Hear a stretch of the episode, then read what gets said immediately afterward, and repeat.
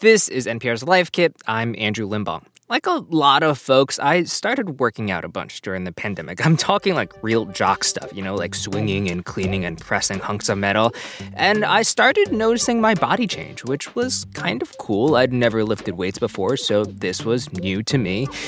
But then I started noticing myself noticing my body more often. You know, suddenly the ever changing glob of skin and bones that I was seeing in the mirror wasn't changing enough to my liking. You know, my traps weren't big enough, my core not toned enough. Turns out a lot of people were also feeling the same way, according to Ornella Corazza, professor of addictive behavior at the University of Hertfordshire in the United Kingdom there was indeed a greater anxiety about body image during the lockdown. Corazza has been part of a growing body of research showing a serious growth, not just in body image anxiety, but also exercise, addiction, and also the use of image and performance enhancing drugs. Of course, exercise is important, but balancing exercise with mental health and your own body confidence can be a tricky thing to pull off, which is exactly what we'll be covering on this episode of Life Kit how to keep comfortable with your body even as it changes. Before opening up a CrossFit gym and becoming the head of fitness at Reebok, Maillard Howell had another life.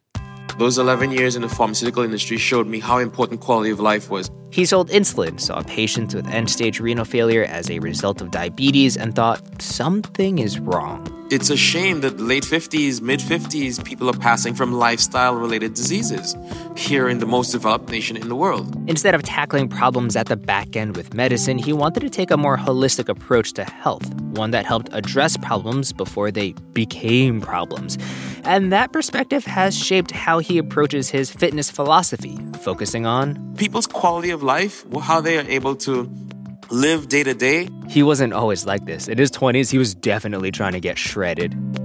I know you said when you were in your 20s, you were thinking that way about aesthetics, right? Mm-hmm. Is there even anything like wrong with that? Like, is that inherently bad? No, there isn't anything inherently bad with it. I use this term a lot. I tell clients, I'm like, look, I'm here to make you feel better, move better, and look better. You know, but the look better comes last, in my opinion. You mm-hmm. know, I think the first thing is you have to feel better. I want people to leave that 6 a.m. class, that 7 a.m. class and be like, tag, I feel really good. Like I can take my day on. Well, you know, I didn't really want to do that, but I did it and my endorphins are charging and I just feel really good about myself. And that's mm-hmm. why I'm so passionate about what I do. When it comes to balancing exercise with mental health and body confidence, our first takeaway is to figure out why you're working out. There's a ton of research out there on how exercise is great for your physical and mental health. Maillard makes his why about quality of life. I don't sell you, hey, you're going to be the most ripped person on the beach. I don't sell you that you're going to go to the CrossFit games. I'm not selling you that you're going to, you know, eh, bench press a thousand pounds or whatever. None of the above. I'm selling you that, hey, you're going to be able to play with your kids without getting out of breath, you know, on the weekends. I'm selling you to prepare for life and not just physically, but it's a mental journey as well. It's an emotional journey as well. And those are skills that can be transferred over to when you walk into your office at work, when you walk into your home with your relationship with your partner, your spouse, your kids, any of the above. I told Maillard that bit about me noticing myself more often. There is a level of self confidence and a level of self esteem that comes with working out and comes with fitness and comes with, oh man, I, you know, I couldn't do A a month ago. Now I can do A and B or whatever the case might be. But we just have to be aware of it trending a little too extreme, just like with anything else in life. Ornella Corazza, the researcher from before, says that seeing fitness as purely a means to get more attractive, whatever that even means, can lead people to compulsive exercise, disordered eating, depression, and performance enhancing drugs. We need to remember that uh, we not only have a body, but we are our body. The body is not a machine, you know, and has its needs, you know. We need to get in touch with feelings, with sensation, emotion of our body, asking ourselves how we feel. By the way, there are a few other episodes of Life Kit on understanding the science behind weight loss and how healthy bodies don't look like any, you know, one thing. Because people can often get caught up in arbitrary measurements, whether that's something like BMI, which Maillard calls obsolete, to aesthetics. Maillard says there's a reason why look good is at the bottom of his list of priorities. Weird nutritional habits and stuff start sneaking in when you start focusing on primarily the look good the ego starts getting involved and suddenly the results they've seen over the last three to six months and suddenly they they're not eating bread anymore. They're not eating rice anymore. They're not eating and i just think it starts skewing really extreme. What those extremes look like can be different for different people which is our second takeaway. Check in on yourself for some signs you might be slipping into an unhealthy mindset. Is that fine if the person skips a few days at the gym or does the person get anxious because the person wants to go to the gym, feel the need to go back to the gym? Does the person feel any kind of withdrawal syndrome because can't exercise, for instance? Is exercise uh, really having an impact on the life, on the personal life of this person? Are you repeatedly canceling plans with friends and family, prioritizing exercise instead? Do you feel the need to hide the amount you're working out? Is your workout routine impacting your sleeping habits in a non productive way? It's kind of a complex scenario, but you know, it can become problematic. I personally think it's very important to detect the early signs of difficulties before waiting to have a serious condition but those seem to be pretty normal things if you like play sports, right? Or if you're training for something, right? If you're training for like a goal, those just seem part and parcel with it. So had like if you have to do those things anyway to hit your goals, how do you know when you're crossing a boundary? So I really think the, the key question is who is in control?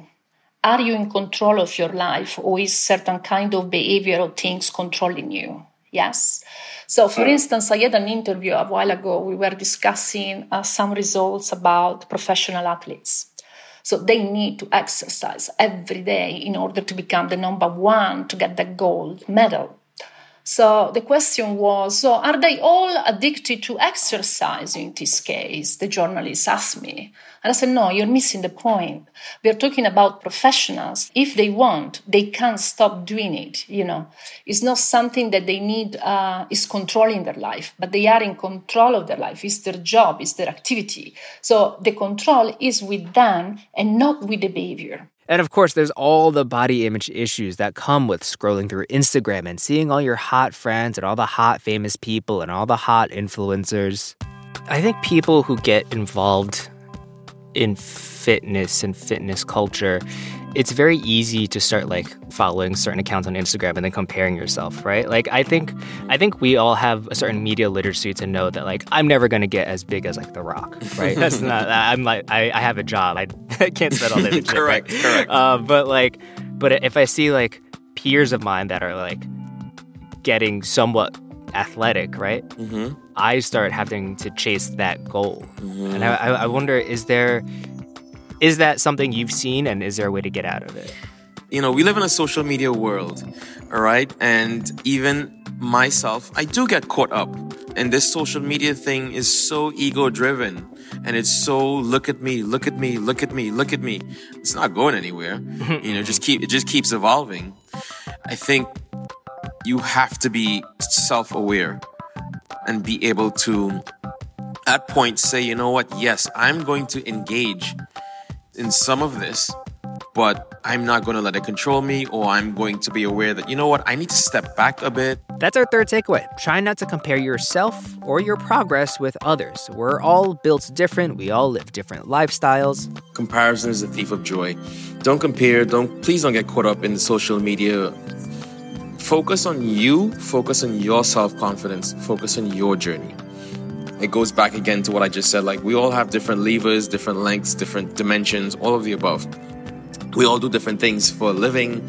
I don't have any kids, I got a pesky little dog. You might have four or five kids at home.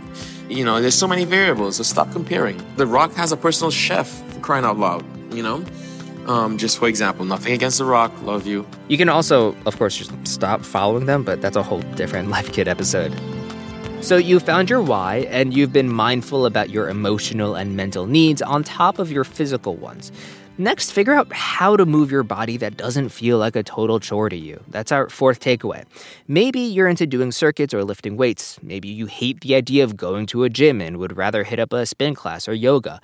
Or maybe the idea of exercise for exercise sake doesn't work for you, so try more recreational stuff like rock climbing or hiking or boxing. Places often offer free trials, so take advantage of them and get a sense of the vibe. Find a fitness facility that resonates with you. I tell people a lot of the times, come take a free class. Get a vibe for the coaches, the type of coaching that we do. See if it resonates with you. And then you know what? Go to the zip code over, go to the next gym and take their class as well. Do that for the next month. Take four free intro classes. And at the end of the four weeks, make your decision. And when you do find your thing, remember, it doesn't have to leave you absolutely wrecked for its account. Research shows that just a little bit goes a long way. Just like with anything, there should be balance. I think the fitness world coupled with uh, social media, suddenly there's this, you know, you got to go till you die kind of deal. And um, it's not sustainable.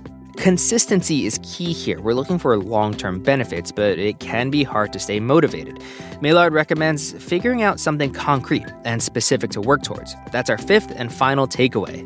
You should be tackling some sort of movement goal, some sort of fitness goal, whatever it is, and start building on that habit today. Your goals should challenge you to get to a better place than you are now, but it's important to set realistic and achievable goals. Having one can also help keep some of the mental health stuff we talked about earlier in check, but setting the goal might be tricky, so you could work with your doctor to help find one. Don't be afraid to ask your physician or your primary care doctor questions. Hey, what does this mean? Okay, well, I understand what it means academically, but what, how does it mean and how does it relate to my day to day? And how does my day to day affect it? And what should I be doing to affect it? And don't put all your focus on weight. There are other important numbers to ask your doctor about too resting heart rate, blood pressure, what your step count should be. That starts to plant the seed in people's heads like, oh snap, I didn't know that. Huh, maybe I could pick a goal that revolves around that that can help contribute to my overall wellness and well being and fitness level. Once you've set your goal, Maillard says he likes to reverse engineer them. So, say you want to run that 5K turkey trot without stopping, or deadlift your body weight, or hit some step number. Figure out when you want to hit that goal by and work backwards from there. And having these small steps can help you motivate towards the bigger picture. You can always come up with 101 excuses why you shouldn't be, why you can't. It's super easy to just roll with the can'ts. It's super easy. But if you focus on that that 3 month goal, you'll realize that today is important. It doesn't have to be a big thing. Just go in the general, vague direction of the goal, the three month goal. And trust me, it will help. Any little thing helps, even on days when you're just not up for it. Can't run your miles? Go for a short walk. Feeling sore? Do some stretching. I know what I do today is going to have an effect. No matter how tiny it is, that drop in the pan today is going to help that three month goal. And that's what keeps me focused. So take it day by day. Be mindful that your fitness journey isn't just a physical one, but a mental and emotional one as well. To recap, takeaway one, find your why. Maillard recommends making your why about quality of life. Takeaway two, keep an eye on your behaviors for any indications you might be veering into unhealthy territory. Takeaway three, try not to compare yourself or your progress to others. Takeaway four, find your how. What kind of exercise do you enjoy? Takeaway five, set a goal. It helps to have something concrete to work towards and then work backwards from there.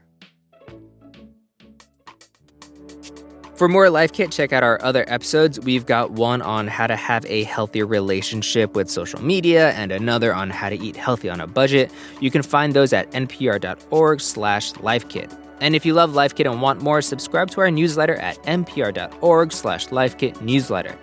And now a completely random tip, this time from listener Rachel Pashis. So the key to being able to use white strips without being a drooling fool is to put a mouth guard in the bottom of your mouth, and that will make it a lot better.